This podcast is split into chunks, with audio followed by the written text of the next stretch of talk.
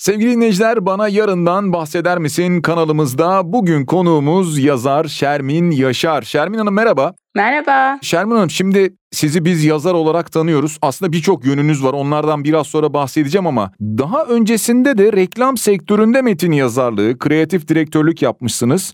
Aslında şuradan başlamak istiyorum. Reklam dünyasından bu öykü yazarlığına geçişiniz nasıl oldu? Tabii Türk Dili ve Edebiyatı geçmişiniz, bir üniversite geçmişiniz var. Onu da dinleyicilerimize hatırlatalım. Oradan geçişe sizi ne itti veya ne çekti sizi orada? Aslında hani birini bırakıp birine geçtin, hadi orası tamamlandı şimdi bunu yap gibi bir durum değil. Benim işim hep kalemle. Öğrenciliğimden bu yana hep elimde bir kalem, biraz kağıt ya da bir defter. Hı hı. İşim hep yazmak üzerine. Dolayısıyla çok farklı bir şey değil. Yani reklamcılıkla edebiyat işte reklam yazarlığı yapıyorsunuz, metin yazarlığı yapıyorsunuz, senaryolar yazıyorsunuz, tanıtım metinleri, tanıtım film metinleri yazıyorsunuz. Hep yazmak aslında bahsettiğiniz şey. Öykü bir yandan devam eden bir süreçti. Onun dışında hiç yayınlamadığım ya da hani hatta düşünmediğim yayınlamayı da e, yazılar bu sürecin bir parçası hmm. e, ve reklamcılık şu anda bitti mi fiili olarak bitti gibi görünüyor. Yani hani bir ofiste değilim, bir çalışmıyorum, herhangi bir şey yapmıyorum buna Hı-hı. ilişkin. Ama hayatın her anında böyle bir şey gördüğünde yani hani yaptığım bir yemeği e, çocukların önüne koyarken koyarken onu e, nasıl sunduğunda Hı-hı. ya da hani nasıl anlattığında reklamın bir parçası yani o reklamcılık böyle bir şey hayatın çok içerisinde sadece bir e, markayı yönetmek değil bütün yaşamı o gözle bakmak edebiyat da aslında böyle. Dolayısıyla benim işim hep kelimelerleydi, hep kalemleydi. Bitti diyemem Hı-hı. bunun için ya da hani oradan oraya geçtim de diyemem. Bu yaşamın büyük bir parçası benim için. Yani onun içerisinde nüfus etmiş bir şey. Siz şimdi kelimeler deyince birden aklıma geldi. Bir ara sanki kelimelerle ilgili de YouTube'da bir şey yapıyordunuz yanlış hatırlamıyorsam. Doğru evet, mu? Evet, Devam ediyor mu veya?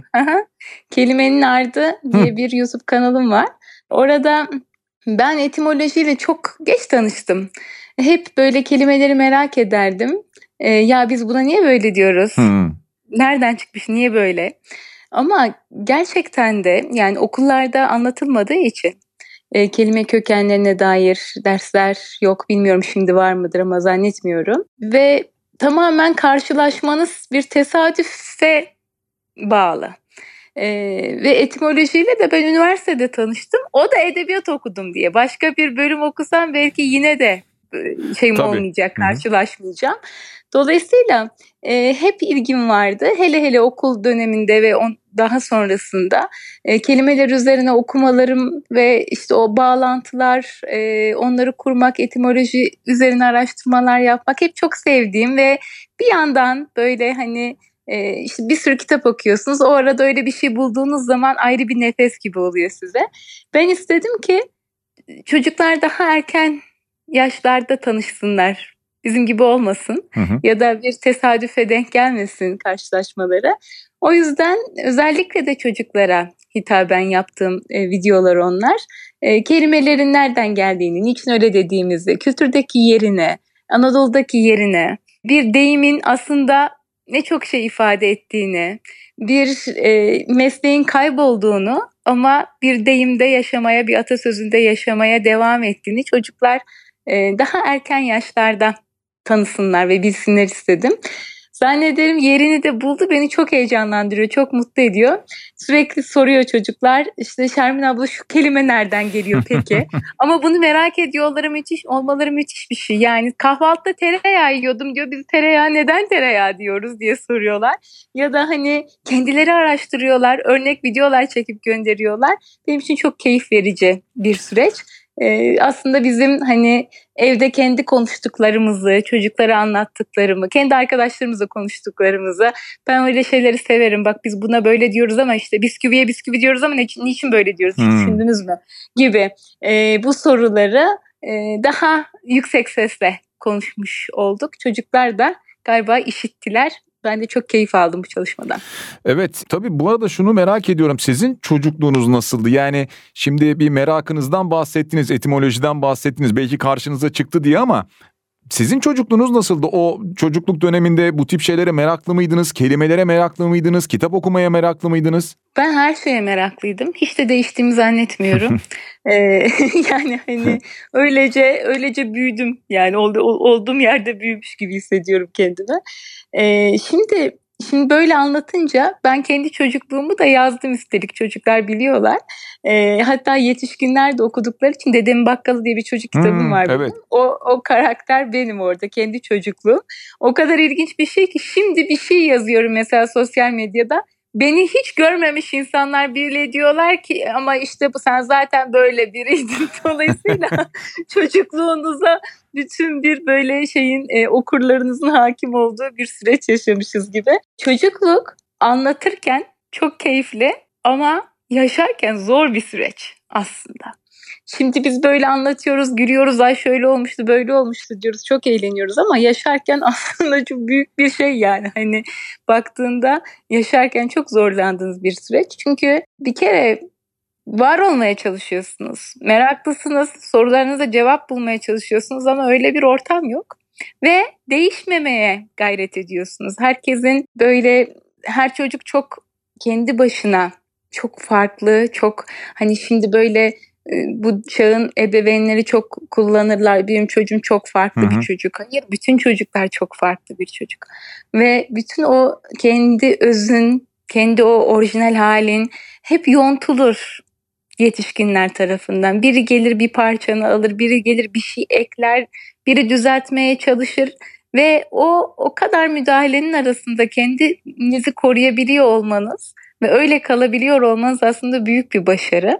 E, bu da çok kolay bir şey değil yani hani e, diretiyor olmak e, ve kendi isteklerinizi ifade ediyor olmak e, ve bunun için uğraşıyor olmak da çok kolay bir şey değil. Şimdi böyle anlatınca çok keyifli bir çocukluk gibi geliyor ama yok öyle yani gün boyu ağlıyordum.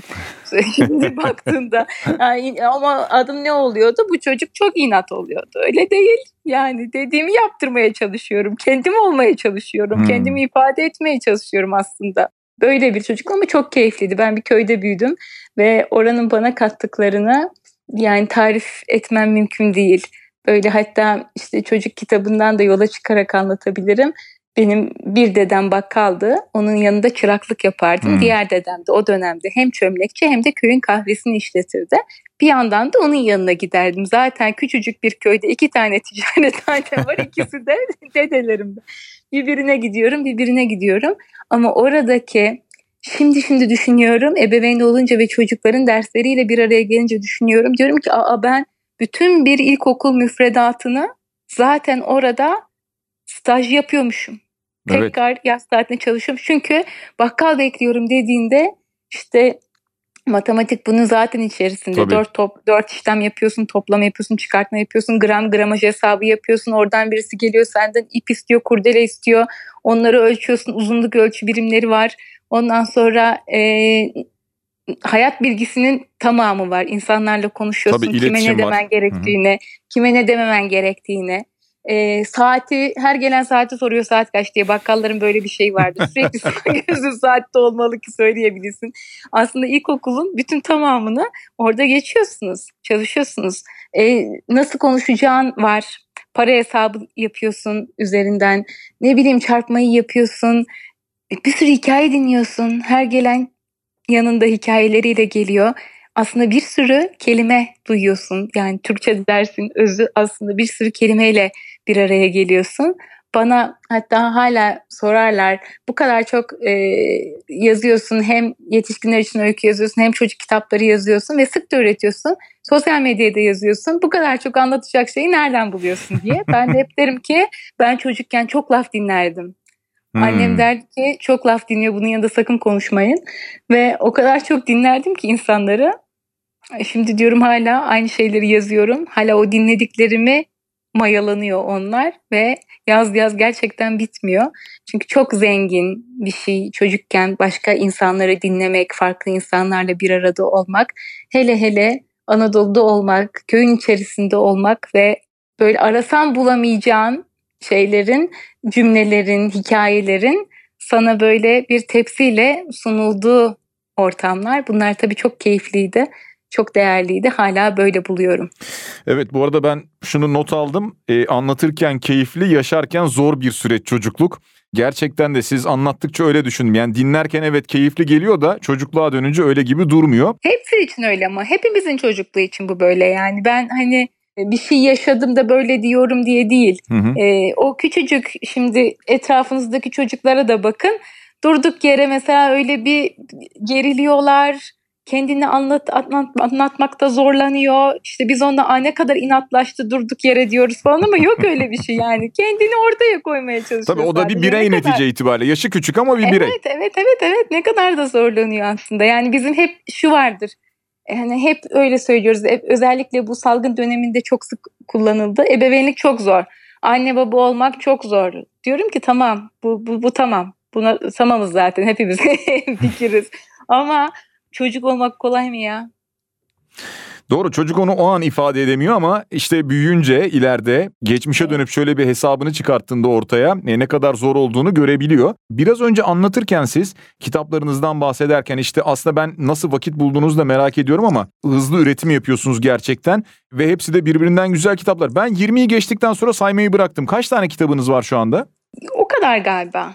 Ben, ben, ben daha önce bırakmışım herhalde. Siz daha önce bırakmışsınız. Peki bütün bunları soracağım aslında. Bir yandan bu kanalın adı Bana Yarından bahseder misin? Biraz yarını da elinizde tutmaya başladınız. Yani örneğin bir YouTube kanalıyla e, veya sosyal medya hesaplarınızda yine benzer şekilde. Yarını da bir yandan elinizde tutuyorsunuz. Bir yandan onlara da vakit ayırmak zor.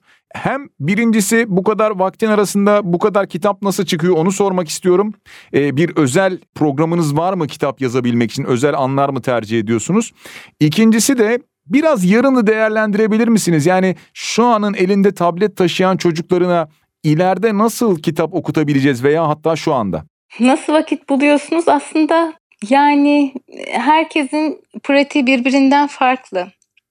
Ben güne çok erken başlarım ve hiç durmam. Yani böyle o kadar az oturuyorum ki hmm. yaşamın içerisinde hep yapacak bir şeyim vardır. Hep böyle uğraşacak bir şeyler masamın üzeri hep doludur. Ee, arayacaklarım vardır, konuşacaklarım vardır. Evin kendi işi, çocuklarla vakit geçirmek. Hadi siz de şunu yapın demem onlarla birlikte. Onlara eşlik etmeye elimden geldiğince gayret ederim ama mutlaka her gün yazarım. E, ve bu hani yazar olduktan sonra ya da hani kitabınız yayınlandıktan sonra başlamış bir şey de değil. E, daha öncesinde de öyle. Eskiden defter daha sık kullanırdım. Hala çok sık kullanıyorum. Ama son dönemlerde tablet üzerinden de çok çalışıyorum. Orada da yazıyorum. E, tablet hep yanımda, çantamda, defterim hep yanımda. Hmm. Hep böyle arabanın yan içinde bir şeyler. Ondan sonra yazabileceğim malzemeler. Dolayısıyla hani her gün mutlaka masanın başına otururum yazmak için. Bu bazen daha uzun soluklu oluyor. Bazen işte 3 e, saat yazıyorum, 5 saat yazıyorum. Bazen daha da uzun. E, bazen hiç kalkmıyorum bütün bir gün. E, bazen öyle olmuyor. Evin işi çok fazla oluyor. Yapmam gerekenler çok fazla oluyor. Daha az oluyor ama her gün mutlaka böyle bir pratiğim var. Bunu yapmaya gayret ediyorum. Ve bu da hem sizi daha hızlı kılıyor hem kafanızı daha topluyor, toplamış oluyor, oluyor hem de e, işinizden hiç kopmamış oluyorsunuz aslında.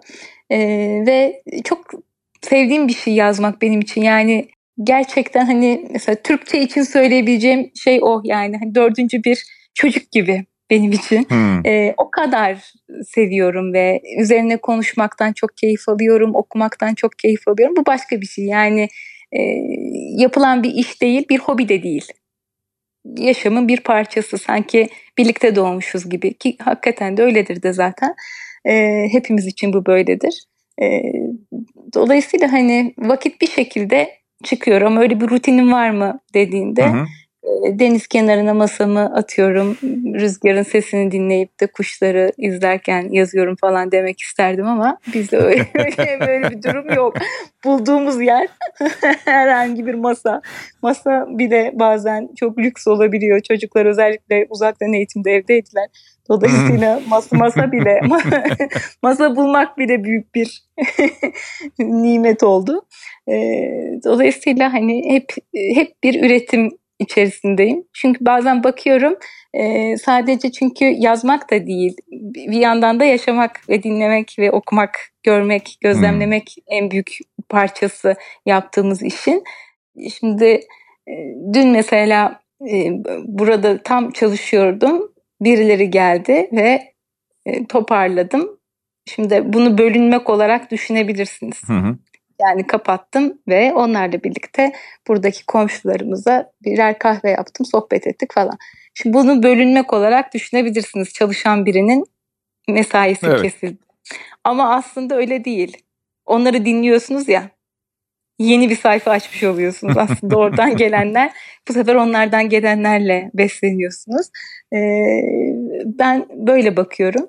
Ee, yarın dediniz. Hı hı. E, tabii çok değişik şeyler e, yaşanıyor. Şimdi hepimize e, garip ve ilginç de geliyor aslında. Hiç tahmin edebilir miydik bilmiyorum yani böyle YouTube izleyeceğiz ya da hani podcastler dinleyeceğiz. E, kitaplar sesli olacak. E, belki hani Belki daha uzak zamanda diye düşünüyorduk. Evet konuşulan şeylerdi ama bu kadar çabuk nüfus edebileceğini düşünmüyorduk tabii. Ee, ya da benim için bu böyleydi. Ee, mümkün olduğunca biz de adapte olacağız herhalde. Yani hani şimdi mesela sesli kitaplarla ilgili ben kendim kullanamıyorum. Yani dinleyemiyorum. Çünkü hmm. kitap benim için hala e, okuduğum, altını çizdiğim, işte merak ettiğinde gidip başka bir kitabı açtığın, oradan başka bir yere zıpladığın, kenarına not aldığın, e, bu konuda üzerine sohbet ettiğin, ondan sonra devam ettiğin bir şey kitap. Benim için hala böyle. Yani benim için dinlemek... de öyle, bizim için de böyle ama acaba işte alttan gelen kuşaktan bahsedelim. Yani Z kuşağı mesela aynı şeyi kullanacak mı? Aynı bakış açısına mı sahip? Benim için benim için böyle ama çocuk kitaplarımın sesli kitap olarak seslendiriliyor olması da çok hoşuma gidiyor. Hmm. Çünkü Çocuklar böyleler artık ve bundan hoşlanıyorlar. Dolayısıyla onların baktığı yerde olmak lazım belki de ya da bu da olacak ama o da olacak mutlaka. Bir taraftan şöyle düşünüyorum. E, bu da bir beceri. Şimdi dört beceri diyorlar. Okuma, dinleme, yazma, konuşma. Dinleme de bunlardan bir tanesi. O zaman diyorum hadi en azından buraya hizmet etmiş olur diyorum. Benim e, salgının başında bir çocuk kitabım çıkacaktı bu sefer işte tam o en çok korktuğumuz zamanlar hmm. e, ve dedim ki şimdi kargocuları insanlar sipariş verecekler. Kendimce öyle hesaplar yapıyorum, düşünüyorum. Kargocular çalışmış olacaklar. Gereksiz bir e, bir şey yaratacağım. Sirkülasyon olacak. Bunun küçücük bir şey ama ben bu, bu parçası olmayayım. E, çocuklar isteyecekler. Anne baba e, kitabı almak isteyecek, dışarıya çıkacak falan daha en başındaydı. E, Mart'ta salgın herhalde Hı-hı. başladı. Evet. E, kitapta tam o ay çıkacaktı. E, fakat 23 Nisan için de kitap yani hikayesi de oydu. 23 Nisan'ın 100. yılı içinde. Dedim ki yani bekletelim baskısını, çıkmayalım. Ama tabii kitabın asıl amacı buydu zaten. O zaman dedik sesli kitap yapalım ve çocuklar ücretsiz olarak dinleyebilsinler kitabı. Hmm. Ee, sağ olsun yayın evi de bu konuda anlayış gösterdi ve işbirliği içerisinde oldu bu fikirle. Ve biz kitabı henüz çıkmadan çocuklara sesli kitap olarak verdik. Ücretsiz olarak girip dinleyebildiler kitabı. Fakat sonra baktım ki dinledikleri halde bir kitabı sonra tekrar okumak istediler. Hmm. Demek ki sadece dinlemek bazı çocuklara yetmiyor. Ama bazılarına sadece dinlemek yeterli gelmiş. Şimdi bakıyorum pek çok çocuk hakikaten çok kitap okuyanlar da var aralarında. Ama bazıları izlemekten hoşlanıyor. Bizde de öyleydi aslında. Bizim çocukluğumuzda da böyleydi ya da hadi bizim kuşak için de böyleydi. Ama seçeneği yoktu. Evet. Şimdi dinlemek yani işitsel olarak bilgiyi almak isteyen çocuğa böyle ulaşabiliyorsunuz. Görsel olarak ulaşabil yani böyle isteyene de bunun seçenekleri var. Bizim böyle bir alternatifimiz yoktu. Bakalım daha değişik değişik neler olacak acaba? Daha neler olacak? Heyecan verici aslında bir taraftan. evet yani o süreci biz veya bizim kuşak öyle söyleyelim baştan sona yaşadık. Yani kendi adıma söylüyorum internetin olmadığı zamandan gelerekten itibaren Tabii, evet, e, evet. yani bütün bunları hepsini tek tek gördük, yaşadık. Tabii benim en, en yakın şey hesap makinesiydi ama bak ne ne, ne noktadayız yani. Çok Doğru. keyifli. Doğru. izlemek için. Ee, çocuklar konusuna tekrar biraz sonra döneceğim ama bir başka konudan bahsetmek istiyorum. Sait Faik Hikaye Armağanı jürisi. Armağan'ın bu yıl Deli Tarla kitabınıza verilmesini, dolayısıyla size verilmesine karar verdi ve insan psikolojisinin karanlık yanlarını ustaca kurulmuş olay örgüleri ve ironik bir dille anlatmakla gösterdiği başarıdan dolayı dedi. Şimdi ben size Deli Tarla kitabınızı soracağım. Şimdi böyle bir ödül aldınız bunun üzerinden ama siz Deli Tarla kitabını nasıl tanımlarsınız? Bir de gerçekten Sait Faik deyince yani akan sular durur. Önemli isimlerden birisidir. Evet. Onun adına verilmiş olan bir ödülün size verilmesi ne yarattı? Nasıl bir his yarattı sizde? Elbette ki yani mutlu oldum. Çok e, keyifli bir duygu. Motive ediyor herhalde Ama, değil mi bu tip e, ödüller? Ya böyle bir motivasyon duygusu e, açıkçası hani olmadı. Ben yani hani böyle hissetmedim. E, ya da hani şu var yani Sait Faik okuru olmak zaten başlı başına bir ayrıcalık. Onu okuyor olmak. Doğru. Ve e, yani okumuş, sevmiş, özleyip tekrar açıp okumuş olmak ve e, orada rahatlıyor olmak. Bunu aldığınızda açıp okumak ve şöyle bir serinlemek ben hep ona benzetirim onu. Öncesinde de öyleydi. Yani sanki iki yana ağaçlarla bezeli bir e, köy yolunda ama karşınıza bir deniz çıkıyor. Öyle bir yolun hmm. içerisinde hmm. tek başınıza yürümek gibi bir şey yani öyle hani rahatlarsınız ya öyle bir yolda evet. yürürken ne kadar farklı gelir size o atmosfer. Benim için böyle bir şeydi. Şimdi sanki ödül e, onu tanımlarken o duyguyu tanımlarken zaten yürüdüğün o yoldan böyle sana bir kır çiçeği sunulması gibi ve bu da e, bu yoldan senin payın denmesi gibi bir şey.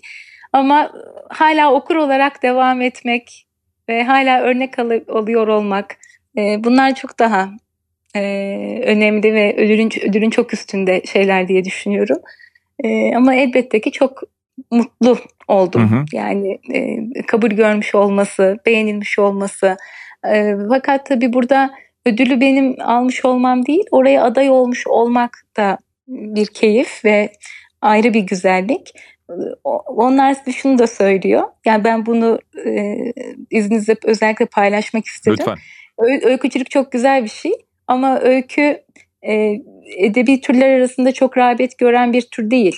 İnsanlar roman okumayı daha çok tercih ediyorlar ya da hani roman daha öykünün üstünde kalıyor. Öykücüler evet. biraz daha sanki romancıların altında gibi konumlanıyor ve çok rağbet gören bir tür değil öykü. Ee, asıl üzücü olan benim adıma hep budur. Şimdi Sait Faik ödülleri e, ve oradaki o ilk kısa liste aslında e, hangi öykü kitaplarını okuyabileceğinizi işaret eden bir tablo gibi. Yani oradaki ilk 10 liste benim için çok anlamlıdır. Hemen gidip o kitaplara bakın çünkü demek ki iyi öyküler var ve orada hani hiçbiri bir, birbirinden daha üstün değildir ya da hani hmm. bu bir oldu ama iki geçti diye değil. Bence hepsi çok kıymetli, çok değerli.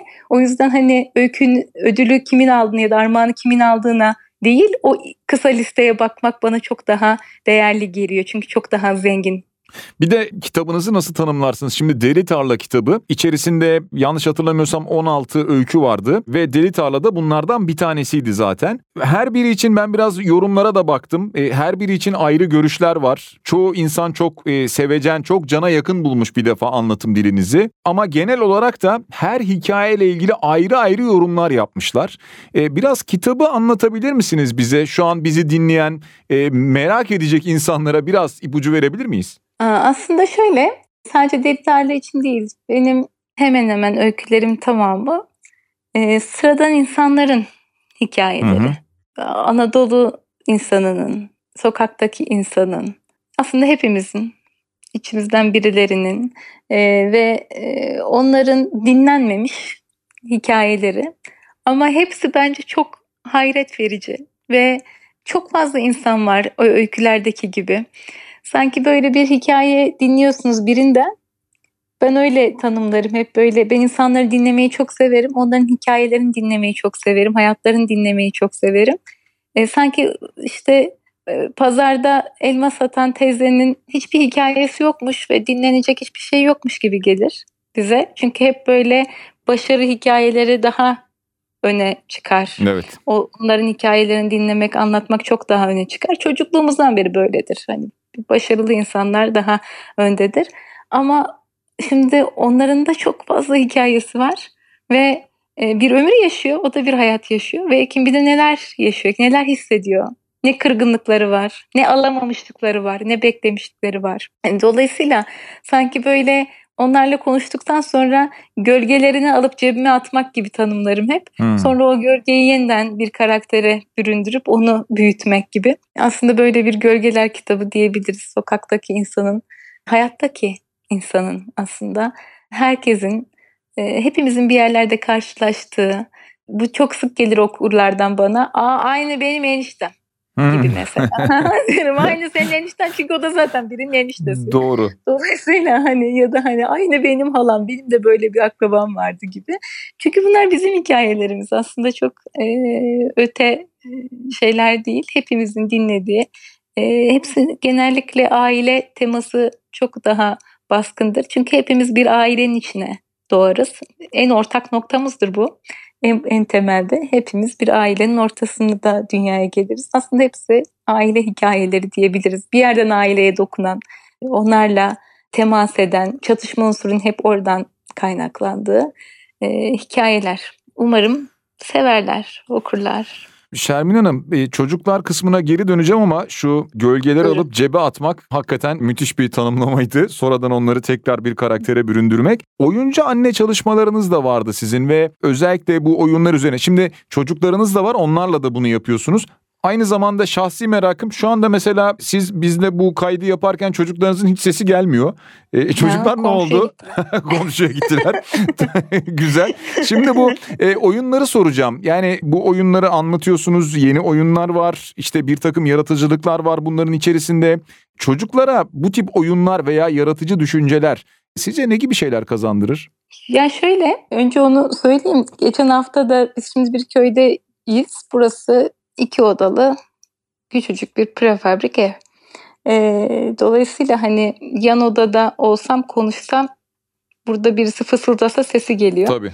Geçen hafta da bir canlı bağlantım vardı. Çocuklara dedim ki yani uslu duracaksanız eğer ses etmeyecekseniz canlı bağlantı yapacağım. Yoksa arkadaşlarınıza görün. Dedi anne gidelim uslu durmayız. kendini biliyor yani. anne dedi gidelim yoksa konuşuruz dedi. Tutamaz kendini yani yarım saat. Dolayısıyla o, o, oradalar şimdi. Sizinle görüşmem bitince ben de yanlarına gideceğim. Şöyle ben oyun oynamayı çok seviyorum. Ama bu sadece çocuklarla değil yaşamın içerisinde var olan bir şey. Yani bütün hayatı sanki bir böyle oyunun parçasıymış gibi görmek. Kendi kendime de eğleniyorum ben. Kendi kendime de konuşuyorum. Ee, bir köpeğimiz var eskiden de vardı. Onunla da eğleniyordum. Onunla da baya hani böyle hatta bir tane web sayfası açmıştım o zamanlar ona.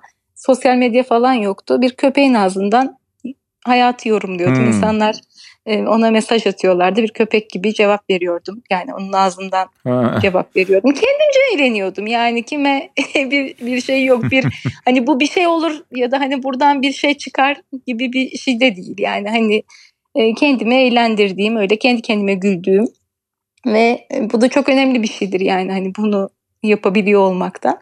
E, o yüzden hani ben bütün yaşama böyle bakıyorum. E, arkadaşlarımla da oyun oynuyorum hadi işte hep bir e, bir şey normal değil de hani söylerken daha böyle köpürterek, daha oyunlaştırarak, insanları azıcık daha güldürerek ya da hani kendi içini birazcık daha kımıldatarak hı hı. konuşmak, öyle yaşamak daha hoşuma gidiyor. Ee, e, tabii anne oldum ve şimdi ebeveyn olunca benim bildiğim yani içimdeki ses şunu söylüyor. Çocuk gördüğün zaman eğil ve onunla oyna. Hmm. Bu ama kendi çocukların için değil, gördüğün bütün çocuklar için. Onun iletişim dili, onda konuşmanın yolu o. e, Şermin anne oldu diye böyle değil eskiden de böyleydi. Yani yine çocuk gördüğü zaman yine onlarla vakit geçirir. Onlarla bir şekilde iletişim kurmanın yolunun oyundan geçtiğini bilirdi. Ama bunu nereden bilirdi? Okudu da mı öğrendi? Yok. Öyle gördü de. Etrafındaki insanlardan Hı, evet. öyle gördü de öyle olduğunu bilirdi. Dolayısıyla anne olunca bu sefer çocuklarla oyun oynuyorum ve hiç farkında da değilim. O zaman hani gerçekten şeyin hikayenin öyle başlaması çok ilginç. Çocukların fotoğraflarını istiyorlar ailemden sürekli birileri. Benim hmm. Facebook'ta bir hesabım var o zaman oraya koyuyorum ki oradan bakın. Sürekli şey hani e, Tabii, doğru. herkes ayrı ayrı göndermiyorum. Oraya koyuyorum oradan baksın. herkes baksın evet. yani. Ha. O kadar masum bir çizgi ki şeyden böyle köyden anneannem babaannem çıktı alıyorlar. A4 kağıda onu yüklüğün üstüne iğneliyorlar çocukların hmm. resimlerini. Yani şey o. E, amaç o. Fakat tabii oyun oynuyoruz ve bu oyunların fotoğrafları da var. Bizimkiler yorum yazıyorlar işte ya da hani arıyorlar ay seni deli onu da mı yaptınız falan filan diye. Sonra bir arkadaşım dedi ki çok güzel oyunlar paylaşıyorsun. Bunu bir sayfaya çevirsene. Yahu dedim kim baksın böyle bir şeye yani hani çocuklarla oyun oynuyoruz herkes böyle zaten. Ve böyle olduğunu düşünüyorum yani gerçekten herkesin hmm. çocuklarıyla evinde oyun oynadığını düşünüyorum. Çünkü ben daha yeni ebeveynim ve herkes de böyle olduğunu düşünüyorum. Çünkü olması gereken bu ya. Sizin için öyle evet. Evet evet yani hani böyle olduğunda siz herkes öyle zannedersiniz. Öyle olmadığını üzülerek fark ettim ve anladım. Sonra bu oyunları paylaşmaya başladım. Bir oyun takvimi hazırladım. Ondan sonra hadi buradan bakın seçin en azından diye. Çünkü sonra fark ettim ki pek çoğumuz çocuklarla konuşmayı bile bilmiyorlar. Yani sadece kendi çocuklarıyla değil başka çocuklarla da nasıl iletişim kuracağını bilmiyorlar. Bu o kadar acı bir şey ki. Bir çocuk gördüğünüz zaman beş tane sorumuz var bundan öte gidemiyoruz. Kaça gidiyorsun? Okul nasıl? büyüyünce ne olacaksın? Evet. Anneni mi daha çok seviyorsun, babanı mı? Gibi. Yani çocuklarla her konuda konuşulabilir. Ve o kadar açıklar ki iletişime. Çocuklardan üstün görüyor yetişkinler kendilerini. Oysa çocuklar bizden üstünler. Ve oraya inebilmek e, ya da hani hatta yetişkinler için oraya yükselebilmek çok değerli ve çok özel bir süreç. O yüzden bunları paylaşmaya başladım. Hı hı. Ve biz hep oyun oynuyorduk. Yani orada aman sayfada paylaşırız hadi oynayalım dediğimiz bir şey yoktu. Yani kendi içerisinde var olan bir şeydi yani. Zaten yaşanılan bir şeydi. Sonra sonra e, çocuklar büyüdüler. Artık arkadaşlarıyla oynuyorlar. Artık benimle o kadar oynamıyorlar. Ama bunu devam ettirmenin de bir anlamı yok. Yani hani işte ortaya konmuş bir sürü e, örnek var zaten sayısız oyun paylaştım. Şunu yapabilirsiniz, bunu yapabilirsiniz hı hı. gibi. E, şimdi artık hani bu oyunlar kesildi mi? Hayır, format değiştirdi. Hep devam ediyor. E, yani mesela çok basit bir örnek. Burada bahçemizde salatalar var. Hı hı. E, şimdi o salatayı toplayıp işte salatalık veriyor toprak size. Onu toplayıp tabağa koyup hiçbir şey söylemeden de hmm. çocuğun önüne koyabilirsiniz. Ama bunu oradan salatayı kopartıp da işte tuzlayıp bahçenin size selamı var.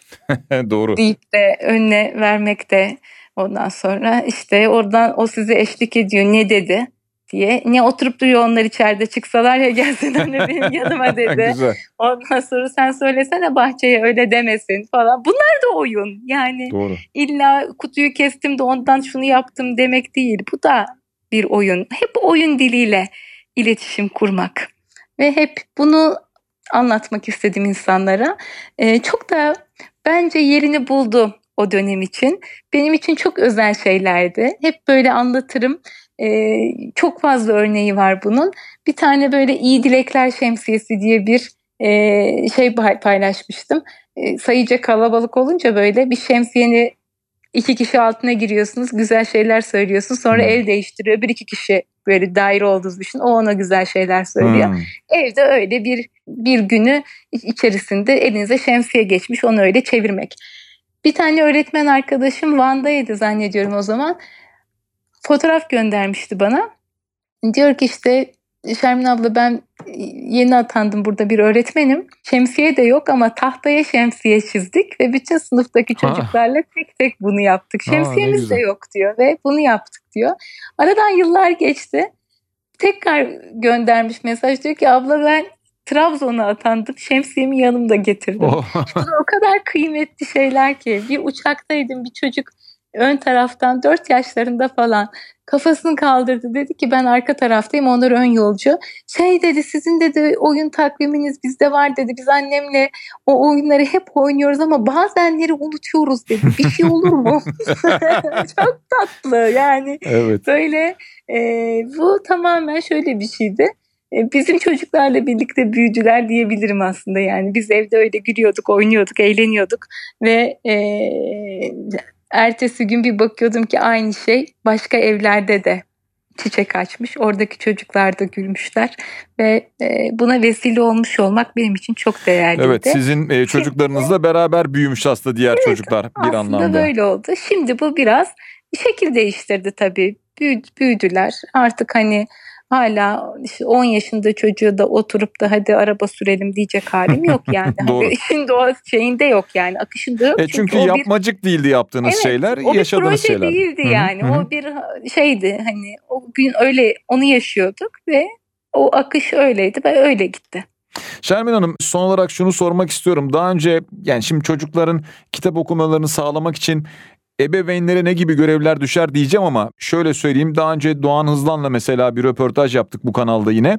Dedi ki yani ebeveynlerin örnek olması gerekiyor. Yani kitap oku okumalısın şeklinde değil. Çocuklar yanlarında böyle ebeveynler görmeliler diyordu. Sizin bu konudaki aslında tavsiyenizi demeyeyim de siz çocuklarınıza bunu nasıl aşılıyorsunuz? Sizin yönteminiz ne?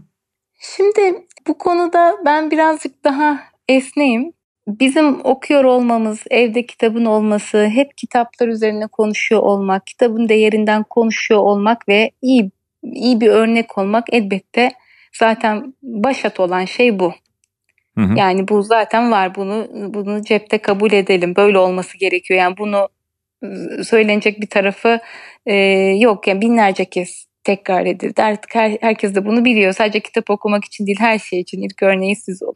Ama Şimdi kitap okumak da öyle bir şey ki yetişkinlerin kitaptan beklentisi de önemli çocuğu yönlendirirken. Kitabın içerisinde ne olduğu da önemli. Çocuğu tanımak da önemli. Sizin okuduğunuz ve sevdiğiniz bir kitabı ben sevmek zorunda mıyım? Değilim ki. Ben başka başka biriyim. Şimdi ben hep öyle derim ebeveynlere. Şimdi üç tane çocuğum var benim.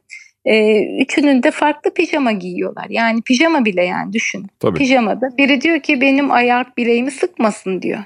Onu öyle alıyorsun. Öteki diyor ki ben kısa kollu seviyorum diyor. Öyle alıyorsun. Hmm. Ondan sonra öteki diyor ki benimkini sarsın bileklerimi diyor mesela. Ona lastikte alıyorsun. Ya pijamayı bile çocuğun zevkine göre alıyoruz. Pijamayı bile ona göre giyiyoruz da. Kitabı niye hep aynı kitabı çocuklar okusun istiyoruz. Şimdi her çocuğun sevdiği kitap birbirinden farklı. O yüzden ilk önce onu sevdiği kitabı bulacağız. Bu da hani kitap okumayı sevmeyen çocuk ya da insan yoktur. Doğru kitabı bulamamış insan ya da çocuk vardır derler ya hani hı hı, ilk evet. önce onu bulmak lazım. Bunun için de ilk önce onu tanımak ya da nelerden hoşlanıyor bilmek. O yüzden hani e, popüler olan değil neyse onun duygusu bunu bulabilmek benim için çok daha önemli. İkincisi şu mesela benim çocuklarımdan biri kitap okumaktan hoşlanmıyor. Ben onu zorlarsam eğer hiç hoşlanmayacak bunu biliyorum. Doğru. Ama ona diyorum ki mesela bir örnek vereyim. Okulda öğretmenlerinin söylediği yani okulun sisteminde var olan bir şeydi. Bir tane günlükleri var. Her gün bir miktar kitap okumak durumundalar ve oraya işte o süreyi yazacaklar. Çocuğa eziyet geliyor bu. Yani onu orada oturup o süreyi oraya yazacak olmak. Kaytarıyor görüyorum. Hı hı. Ondan sonra ya da hani mutsuz ya iş gibi bakıyor meseleye. Dedim ki gel bak bizim, bizim orada böyle ağaçlık bir yürüme alanı var, koru var. Benimle her gün koruda yarım saat yürü. O yarım saatte izle ve bunun üzerinde konuş. Fikirlerini hmm. ortaya koy. Kendini ifade et cümlelerle kendini ifade et ve bu konu üzerinde düşün. Ben sana bunu okumaktan yazacağım. Hmm. Çünkü bu da okumak. Hmm. Bu da okumak. Çünkü ben diyorum ki ben çocuk kitapları yazarıyım. Etrafa bakıyorum, izliyorum, gözlemliyorum, düşünüyorum. Bunu kelimelerle ifade ediyorum. Ve bunu yazıyorum sonra çocuklar bunu okuyor. Sen bunu tersten yapmış olacaksın. Çıkıyoruz onunla yarım saat dolaşıyoruz. Bakıyor bambaşka şeyler görüyor. Benim gördüklerim çok dışında şeyler görüyor. Bunun üzerinde fikirlerini söylüyor. Ondan sonra diyor ki mesela sokağa atılan diyor çöpleri görüyor orada. En çok sigara izmaritleri var ya da alkol şişeleri var diyor. Diyor ki demek ki ilk önce kendini koruyamamış ki daha diyor. Çevreyi nasıl koruyacak diyor. Hmm. Şimdi düşünmüş zaten bunu. Ondan sonra bunun üzerine kendini ifade ediyor, anlatıyor. Bana göre bu da okumak. Biriyle sohbet etmiş olması, onu iyi dinlemiş olması, onu sorular sorması bu da okumak. Ama sonra sevdi, sonra ısındı, sonra başladı. Ama biz o süreci böyle atlattık hmm. onunla. Böyle ısındı diyelim. Müthiş bir örnekti bence. Yani şu an dinleyen ebeveynler muhtemelen buradan kendilerine bir miktar ders veya buna benzer bir öneri almış olabilirler. Evet, evet yani olabilirler. Bir de sevebileceği kitapları bulmak lazım. Mesela benim kitaplarım için hep ebeveynlerden gelen bir şeydir. Hem bir taraftan sevinirler çocuk kitaplarını okuyunca severler böyle. Güzel biz güldük ama e, bu çocuk şeydi kitaptaki karakter yaramaz diye ya da hani böyle bayağı haylaz. yaramaz kelimesini de hoşlanmam ama hani haylaz bir çocuk yani öyle biraz öyle ideal çocuk değil. Ben de diyorum ki yani işte hani ya da diyor ki yalan söylüyor diyor karakter için. Diyorum ki sizin çocuklar söylemiyor mu? Ya da hani siz çocukken söylemiyor muydunuz? Çocuğun kendini bulması önemli. Biz istiyoruz ki işte hani çocuk kitabından beklenti artık çok farklı. Ebeveyn diyor ki mesela geliyor işte kardeş kıskançlığı için kitap var mı? Ondan sonra işte hmm. yalan söyleyen çocuklar için kitap var mı? Senin çözemediğin sorunu kitapla çözüversin istiyor. Öyle bir kitap olsun ki hmm. çözülmemiş Böyle sorun. bir talep de geliyor öyle mi yani? Çok çok çok hmm. yani gidin bulun zaten çocuk kitapları reyonlarına gittiğiniz zaman görürsünüz. Hani neyse sorun o sorunun çözümü olarak kitap. Çünkü biz uğraşmayalım çocukla da biz bununla çözümü için uğraşmayalım kitabı okuyu verelim o sorun çözülüversin. Şimdi e, kitaptaki karakterler çok şey böyle Ali sabah kalktı, perdeyi açtı, yatağını topladı, pijamalarını giydi, dişini fırçaladı, kahvaltısını yaptı. Okula gidecek Ali. Öyle Ali yok. Hiçbir evde yok. Yok. Olmasın da zaten. Şimdi o yüzden hani yaramaz diyorlar kitaptaki karakterler için. Diyorum ki yani evet çocuk da o yüzden seviyor zaten. Kendini buluyor. Biz öyleyiz ya hani hep derler işte aşık olunca aşk şiirleri okuruz bir anda. Depresyondaysak hemen böyle daha melankolik şarkılar dinleriz. Neşeliysek hemen bir oyun havası açıveririz ya da hareketli şarkılar açıveririz. Çünkü sen sanatta zaten duygunu bulmak istemiyor musun? Kitapta duygunu bulmak istemiyor musun? Çocuk da o yüzden seviyor zaten kitabı. Aa bu bana benziyor diyor. Onu dedirttiğin zaman ya da bunu diyebileceği kitaplarla çocuğu tanıştırdığın zaman kendiyle onu örtüştürüyor. Kendini buluyor kitabın içerisinde. O zaman seviyor. Ya da ilgi alanı neyse onu seviyor. Bence önemli olan bir çocuğu tanımak, iki kitaba daha tatlı tatlı yaklaşmasını sağlamak. Evet mutlaka ve mutlaka bu konuda iyi örnek olmak ve ona daha fazla çeşit sunmak belki. Şermin Hanım o kadar güzel gitti ki sohbet. Çok teşekkür ediyoruz. Sağ olun. Ben teşekkür ederim. Oyunlar hayatınızdan hiç eksik olmasın. Hepimizin. hepimizin. İnşallah öyle olsun. Çok teşekkür ediyoruz. Sağ olun tekrar. Ben teşekkür ediyorum. Oyun varsa işin içerisinde üretim var, yaratıcılık var, neşe var, kahkaha var, çocuklar var. Kendi çocukluğunuz var. Zaten hepimizin aradığı şeyler de bunlar galiba. Evet, sağ olun.